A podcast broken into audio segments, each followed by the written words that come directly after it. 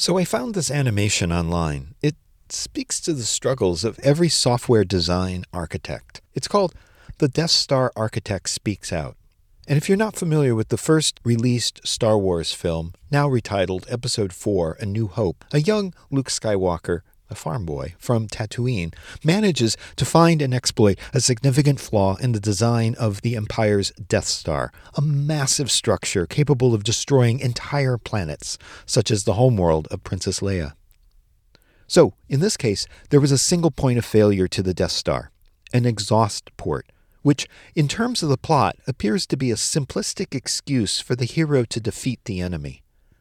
In the animation I found online, the architect vigorously defends his design against the one which, while juggling every other possible vulnerability, he simply didn't account for. And why should he? In this threat modeling, the vulnerability that the exhaust port represented to the Death Star was very much a one in a million chance. Maybe the exhaust port isn't to blame because the shot was literally not possible unless you had magic powers. Maybe if someone would have told me to account for space wizards when designing the exhaust ports, we would still have a Death Star. Maybe you should be blaming Darth Vader, who couldn't shoot down some farm boy. Maybe you should all stop blaming the exhaust port, which actually did its fing job. The animation drives home the point that you can't always account for everything when you are threat modeling. It also establishes the value of having a common language. Here, many of us have already seen Star Wars A New Hope. And if not, we at least understand the references to the Death Star as part of our culture. Having a common framework around vulnerabilities, around threats, well, it helps us to understand the information security landscape much, much better. So, are there things that every engineer should know from watching Star Wars? In a moment, we'll find out. Welcome to The Hacker Mind, an original podcast from ForAllSecure.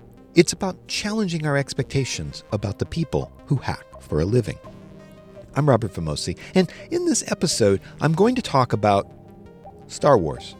Literally, how the rebellion fighting the Empire has echoes in how we approach and mitigate information security threats.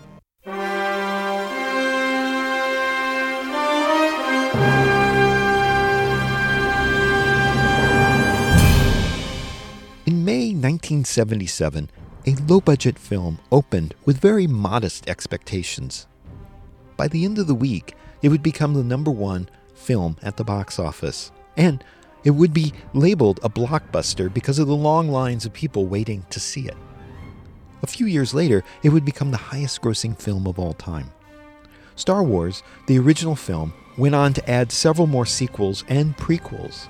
And to those coming of age at that time, it represents part of our cultural identity, with new episodic shows on Disney Plus and new films coming in the future. So, given this cultural anchor, it seems that we might want to ground the discussion around threat landscapes and threat modeling, which is exactly what my guest has done in his new book. I'm Adam Shostack, and I think for the podcast today, the, the most relevant title is I'm an author. For more than 20 years, Adam has contributed in different capacities in information security. I've seen him speak at Black Hat and DEF CON and other security conferences. Oddly, we hadn't met until now. Over the years, Adam has contributed to how we think about and categorize threats such as helping to create the CVEs that we use today, or even participating in Microsoft's software development lifecycle, all of which we'll get into more in a minute. He's also the author of the acclaimed Threat Modeling Designing for Security, and Adam's back with a new book called Threats What Every Engineer Should Learn About from Star Wars. I'm super excited about it because it solves a problem that I've seen since someone asked me a question. And it was a very simple question. I was doing some training, and he came up to me and he said, I'm not a security person. Where do I go to learn about these threats that we're talking about as part of your training? And I thought about it and I thought about it. And I said, there's eventually I just stumbled my way along to there's no good place to learn about all of these. And so That's really the genesis of it. This latest book is structured along the lines of STRIDE, a threat framework which is derived from a 1999 paper from inside Microsoft called Threats to Our Products. If you haven't heard of STRIDE before, Adam explains. So, STRIDE's a mnemonic that helps us remember important threats, and it stands for spoofing, tampering, repudiation, information disclosure, denial of service, and elevation of privilege. And these are threats that apply to every technological system in various ways. They they interact with the things we're putting together. And so that's why they're the basis of the book. There's also a clever conceit throughout his book Star Wars. But I assure you, this isn't some last minute marketing shtick. This was intentional. It came about actually in 2005 i was i was blogging i was annoyed at something and sort of offhandedly i said i'm going to use star wars to explain this classic paper in computer security by saltzer and schroeder and i didn't really think about it i made you know, I was blogging in 2005. I said, I'm going to do this. And then I started doing it. And I got through four or five of the eight principles and then I hit like this this dry spell where I couldn't figure out what to do. And I persevered, I worked through it, and people responded really well to this mix. I should note that Adam has limited himself to the first three released films in the Star Wars saga that are known today as episodes 4, 5, and 6. But for anyone going back to the day, these were the original Star Wars trilogy films. But there have been dozens of books about Star Wars and security as a topic, although I dare say they haven't been successful in weaving the two together as Adam. And the way I think about the secret sauce is you can't just pour Star Wars onto the thing you're doing and have it work, or you can't pour Harry Potter or Star Trek or anything else. Because if you do that, you end up with this disjointed bit where you're trying to make a Star Trek joke or you're trying to make a Lord of the Rings joke, and it's tortured and people see it. And so, what I've learned in doing this little shtick of I'm going to use Star Wars to explain this thing is you can only do it if your metaphor, your lesson, really derives cleanly from the point in the movie to the point in the technology. And if you do that, it comes together nicely. To give you an idea how Adam has played out the Star Wars theme throughout his book, in the first chapter, he asks how Princess Leia or even R2D2 would really know that it's Obi Wan Kenobi and not that they're being spoofed. Yep, deep questions which I myself was not asking when I first saw the first Star Wars film the explanation, the back, the, the, the question of authentication is a really important one, right? The first thing we do as we use a computer now or a website is we log in. And how does that work? Why does that work? And what's happening there is in the movie, there's no real explanation, but I've I've retconned, I've retconned an explanation in which is that the same technology that R2 uses to um, record the hologram can be used to scan a bone structure and build a 3D model because R2 can build 3D models of things. And so we can use that as a tie to the idea of biometrics as a way of authenticating a human being to a computer and so we can build on that and say, what are the other ways of authenticating a human being to a computer, right? We have things that we know about, logins. And we can ask the question of how does Princess Leia know that R2 knows Ben Kenobi? And so we can build these things and we can have fun while doing it. In Adam's book has another example from the introduction where the Star Wars motif is baked into the organic structure of the book. He says that the Force is a property of all living things, and security is a property of technological systems. I like that Because, like the Force can be used for both good and evil, obviously, security systems can be used in both ways as well. The promise of the book is what every engineer needs to learn from Star Wars.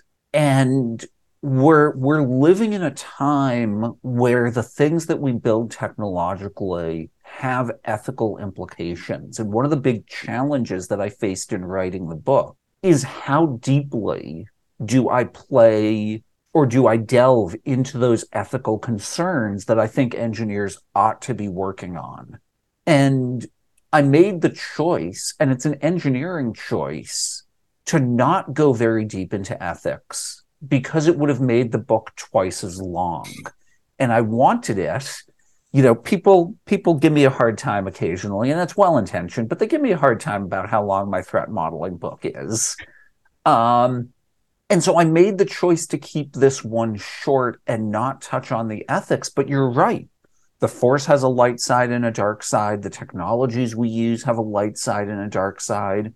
And I want every engineer, maybe this will be the next book. It will will be ethical dilemmas from Star Wars, although Star Wars doesn't have a lot of ethical dilemmas in it, really.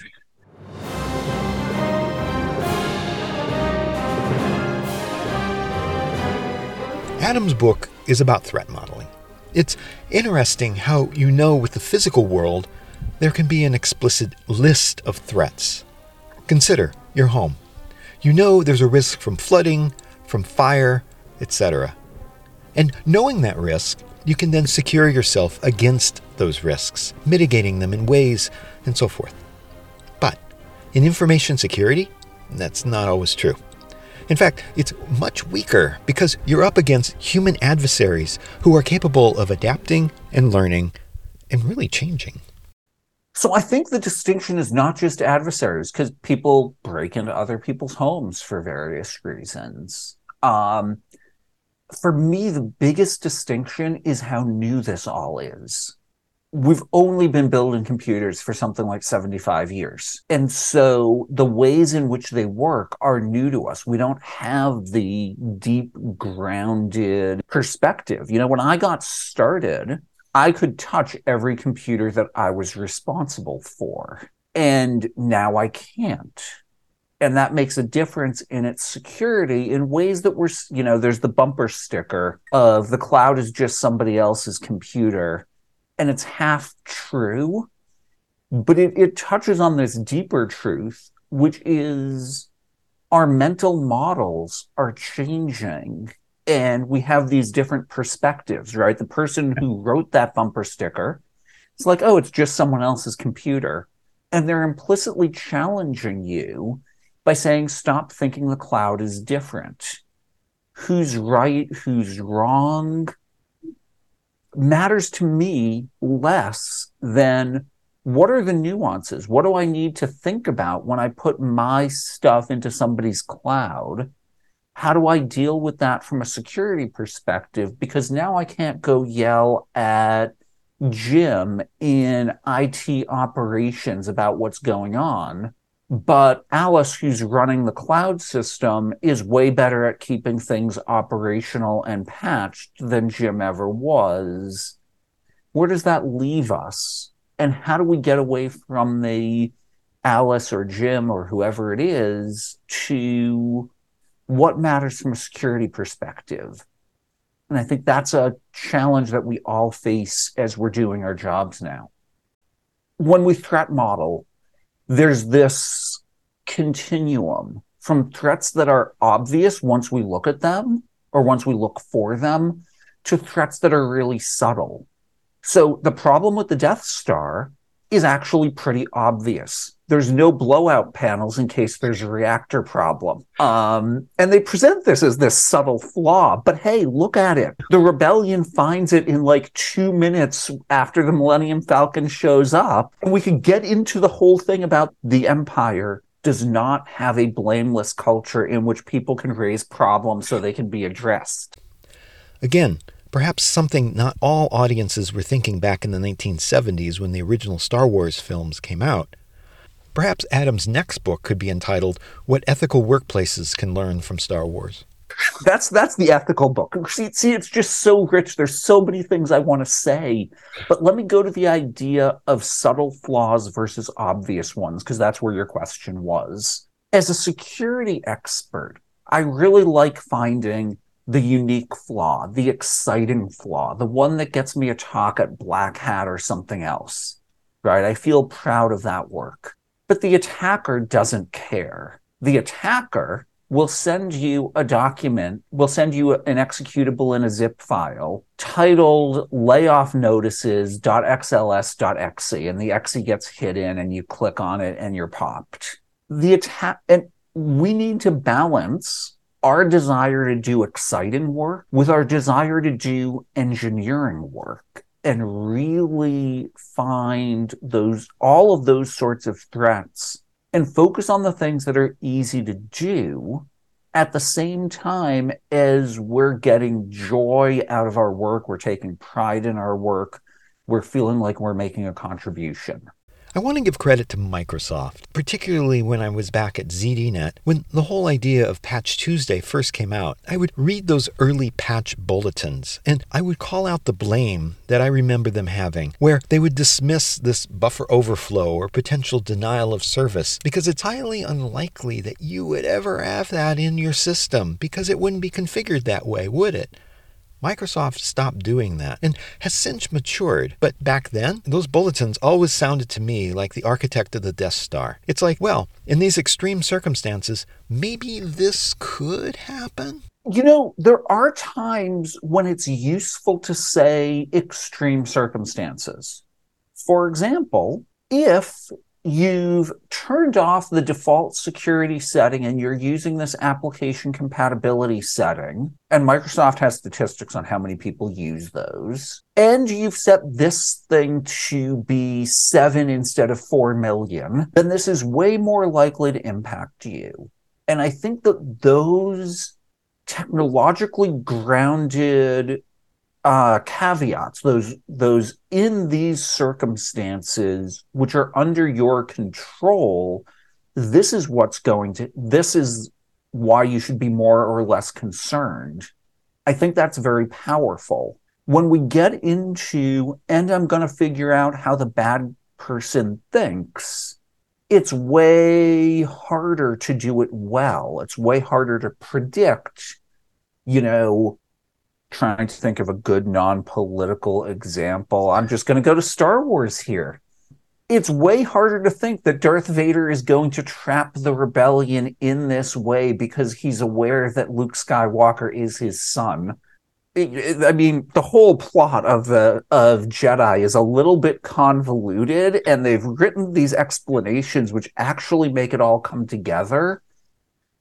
But you don't know that as you're watching it and you don't need to know it to enjoy the movie. But one of the things I do love about Star Wars is there's actually these layers of richness. And as I was writing the book, gave me an excuse to geek out and go really deep into a lot of the Star Wars things. And I, I try not to mention too many of them because, as you said, people have watched the original three movies, and that's where I, I layer the book. But if you want to go into what an attacker is going to do, what's going to motivate them, why are they going to take these actions, and then say, oh, you'll be fine. The Empire isn't going to come for your small moon, or they're Ewoks. They don't even have gunpowder. What damage can they do?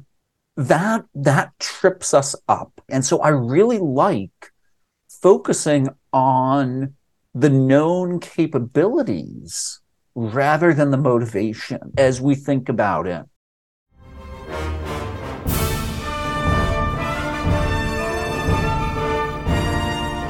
Okay, leaving the Death Star aside for the moment, Adam has been involved in other projects such as the Common Vulnerabilities and Exploits, or CVE, he helped create that and continues to work with them on improving it. What I like about the CVEs is that it's no longer one size fits all. There's the Common Vulnerability Scoring System, or CVSS, which allows industries to plug in their own risks and arrive at their own risk scores. one of the things that people always forget about CVSS is that it has an environmental term to the equation. I, there's a there's a formal name for it, which I'm I'm not remembering right now. But that this is how it can impact you. This is how it will impact your business. Is really something that requires understanding how your business has the technology deployed. And one of the mm-hmm. challenges that we face is that our deployments are so complex, they're so sprawling, they're so evolved that often nobody has all of it to hand. And we think about that, and people say things like, it would be such a big project to map out how all our technology works here. And to get every single detail into a single diagram, yep, that diagram will be an eye chart. But the value of modeling is that we can draw some pretty simple pictures. And with those pictures, get an idea. And we can say, you know, this is in its own VPC. We're isolating it. We've got a firewall in front of it. We're using reproducible builds so we can just redeploy it quickly. That sort of thing that we can sketch on a whiteboard is a really powerful contributor to intelligent conversations. And the way that I like to think about threat modeling starts with that conversation about what are we working on and continues to what can go wrong. And so CVSS CVEs can play in there. And people want to bring in all of these important nuances. And sometimes we lose the, the forest for the trees. Exactly. And I think this is where we're going when we talk about threat modeling. That you really can't have a conversation with various stakeholders unless you're using a common language framework to define the problem and the possible solutions. We talk about the real threat landscape, and it becomes overwhelming. But if you focus on overflows today, or whatever niche thing you want to get into, now it has a bucket for you to discuss in very common terms. Yeah.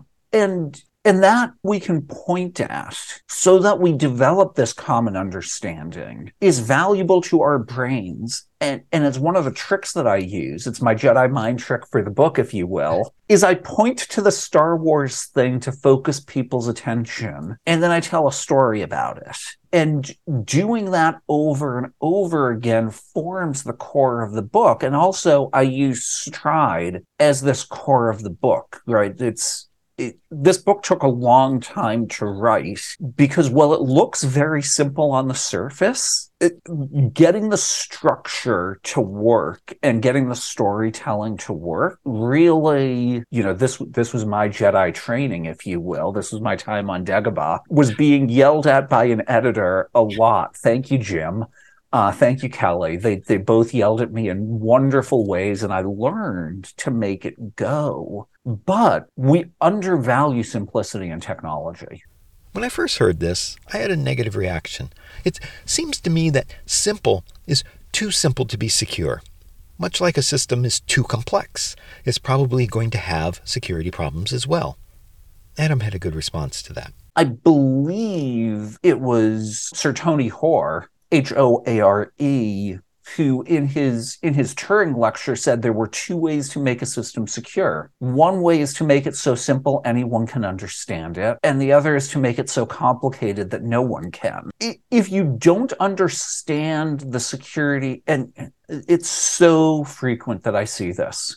Someone will show up and they will just throw this barrage of things at you. And in doing so, they're like, oh, you didn't understand X. That the reason the Excel calendar on a Mac starts on a different day than the calendar on Windows is this weird niche fact about leap years, right? There's this weird story. I don't even remember the details. And since you don't understand that, you clearly don't understand the problem, so I win. And it's BS it's also really common in technology for us to value that ability to create this complex structure. But the simplest system the, the only i don't i don't believe that a complex system is actually ever made secure. Um, if the details are only understood by one person or only one person can claim an understanding then what the reverse engineer what the pen tester does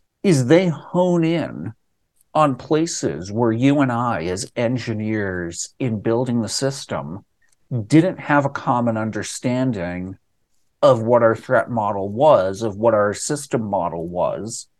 And so you assume that I'm validating that the input is only ASCII characters.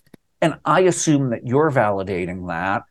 And the attacker is like, huh, I'm, I'm looking back and forth on the podcast here. It doesn't do a lot of good, but I'm looking side to side nobody's validating this prop that this function over here expects the input to have. It gets broken. And the complexity was the enemy of security.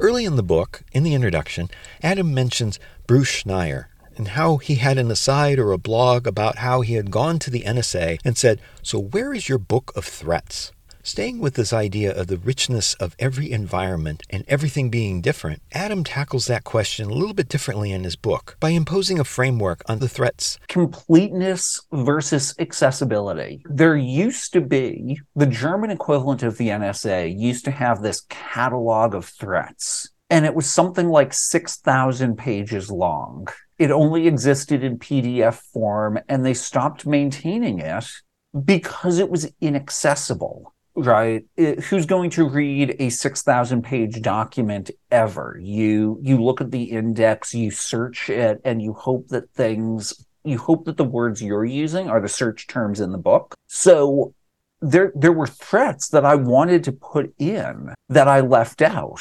because you have to get that balance. And i'm sure i'm sure that people will disagree with my balance and that's okay right? That's just part of um, there is no perfect book, um, but I hope to have written a useful book.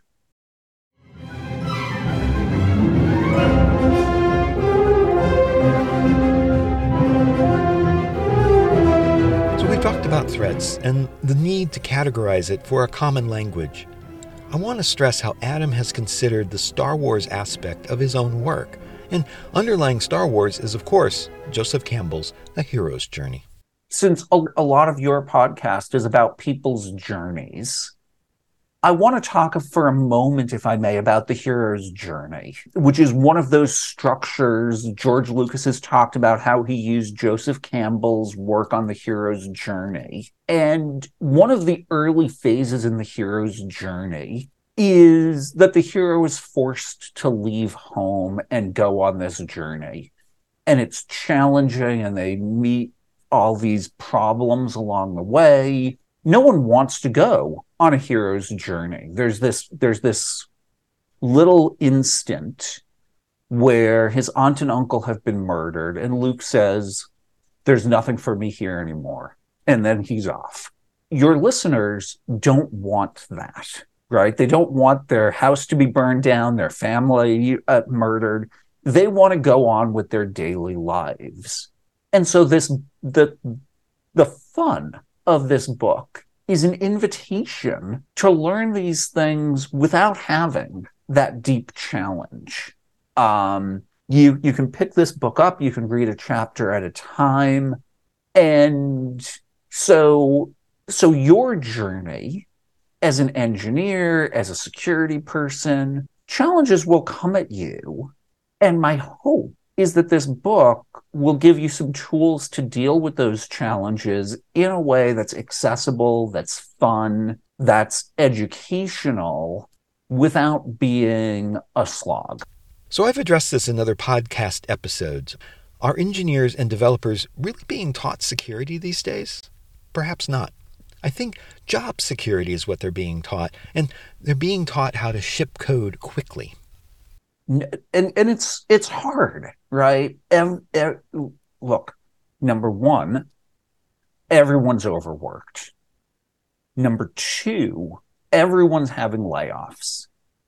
And when there are layoffs, training budgets go first, right? It, it is better to keep people employed and not train them than to train them and then lay them off. So I think people need more training on security.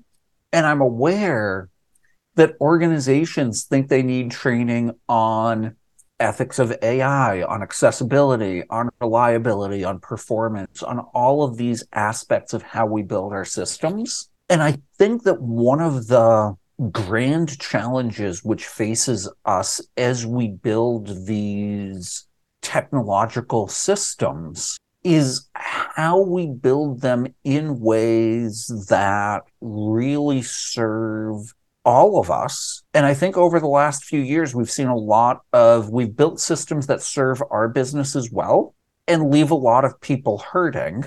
And I think that that's going to be a big challenge for the next 20 years is how we find those balances, how we, if we will, bring balance to the force. So, how do we entice the developers and engineers to learn security? Certainly, you know, integrating Star Wars metaphor into the whole thing is very helpful because that's really the audience that we're going after. But how do you get those engineers to come to that level if security is not something they're being tasked with? You know, this is this is an important question.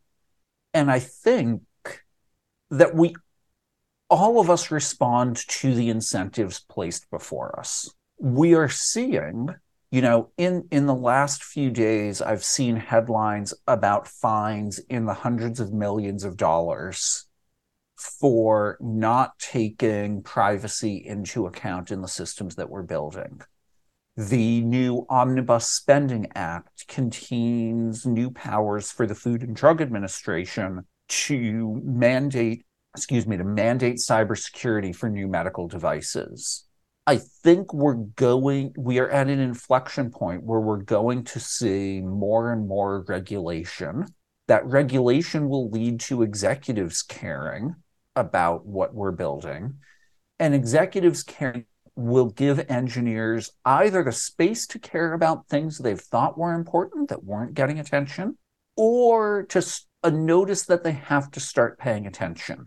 And I think one of the big challenges for the design of these regulations is how we enable innovation, get the results that we want, and don't end up in a mindset where we're just going to see the box being checked, but no actual delivery on the goal behind it. And I think that's going to be a real challenge. And my hope is that engineers will say, I want to be proud of the work that I'm doing. Therefore, I need to do X beyond the checkbox, beyond the letter of the law to the spirit of the law. And that we'll start to see more space for that.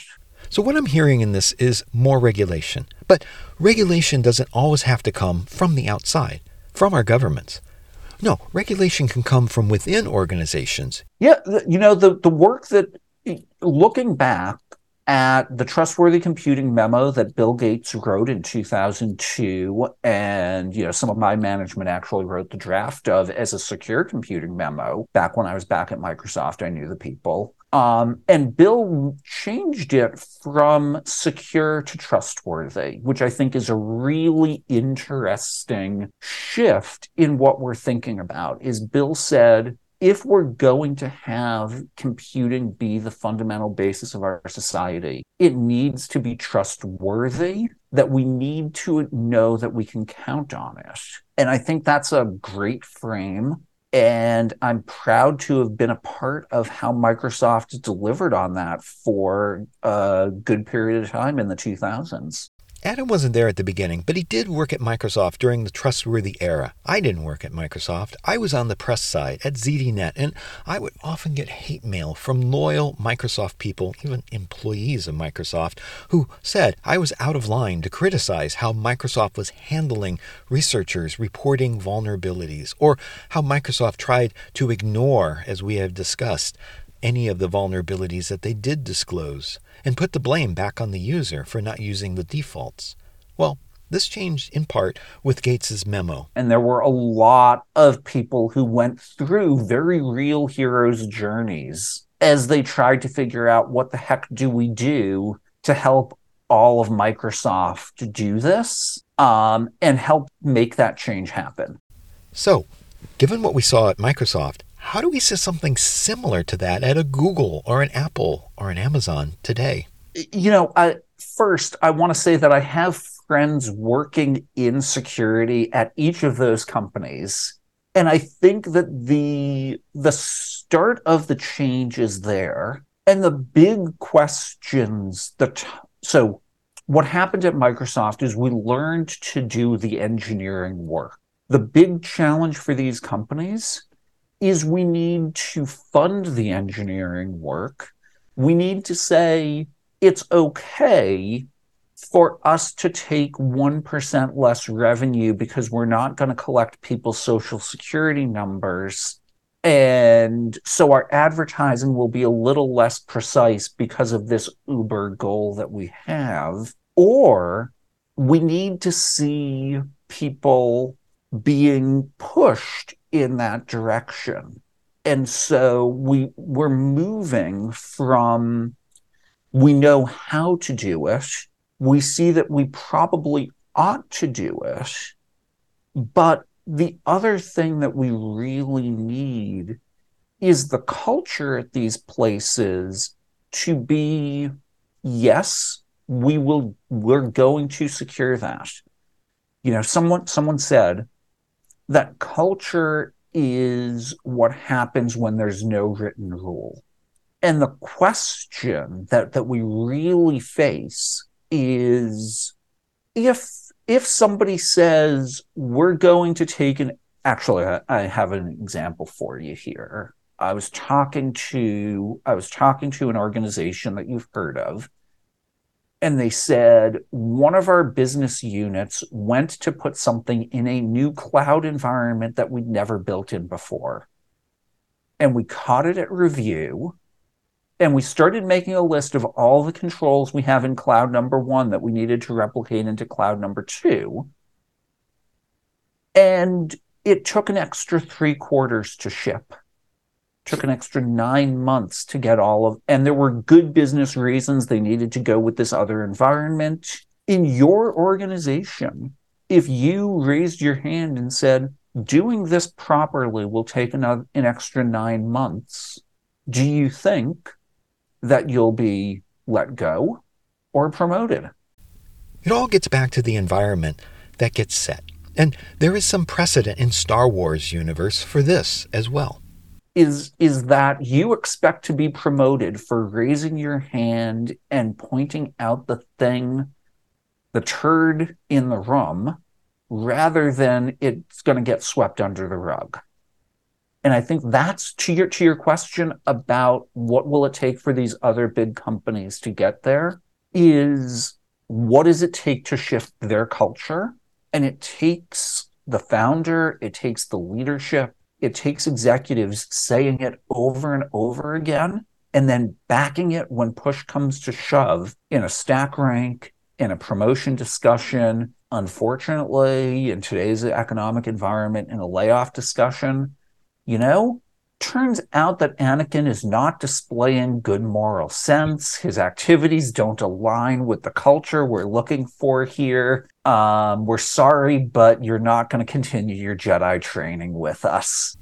I know it's not in the scope of Adam's book, but the recent Disney Plus TV series Andor is, in many ways, the way I wanted the original Star Wars films to have been. It's rich in detail and it weaves in the social and political influences as well, much the way a security team would go up against the business engineering forces in an organization. It got me thinking about how perhaps we could say that the security minded engineers in any organization are kind of like the Rebel Alliance going up against the Empire. In many cases, they are. They, and and this has been this was the sea change at Microsoft was in 1997, 98, 99, there was this set of people who were pushing and fighting and arguing that Microsoft was not responding well to these problems that people found. And they really were like the Rebel Alliance, and they had folks inside the company who were trying to turn the ship. In fact, Stride, the the um the mnemonic at the core of the book was created by Loren Kohnfelder and Praerit Garg in 1999 at Microsoft. And they wrote a, an article, which you can now find on the internet, titled The Threats to Our Products. And they were fighting the good fight back before it was the norm at Microsoft. They said, we have to do this. But they were they were part of what turned the tide mm-hmm. and created a belief that if Bill made this commitment, if Bill said we were going to make this change, that we could actually achieve it. Because a lot of this security stuff is hard to engineer for. And so, as a leader, if I'm going to say, I want my people to build secure code, I have to know what that means. I have to know what success looks like. I have to enable them. I'd really like to thank Adam Shostack for coming on the show and talking about his new book, Threats What Every Engineer Should Learn from Star Wars, from John Wiley and Sons. It's available on Amazon or wherever good books can be found. And we've only scratched the surface on Adam's many contributions to the field of information security, and in particular, his work with vulnerabilities, exploits, and threats. I look forward to having more conversations with Adam on future episodes of The Hacker Mind. I have so many stories about hackers who are making a positive difference in the world. I don't want you to miss out. And be sure to check out Error Code, my new podcast that focuses on IoT and embedded security. Error Code is available now wherever you get your podcasts. Let's keep this conversation going. DM me at Robert Vamosi at infosec.exchange on Mastodon or at Robert Vamosi on Twitter. And tell me what you like and even what you don't. The Hacker Mind is brought to you commercial free by ForAllSecure. For The Hacker Mind, I'm Robert Vamosi.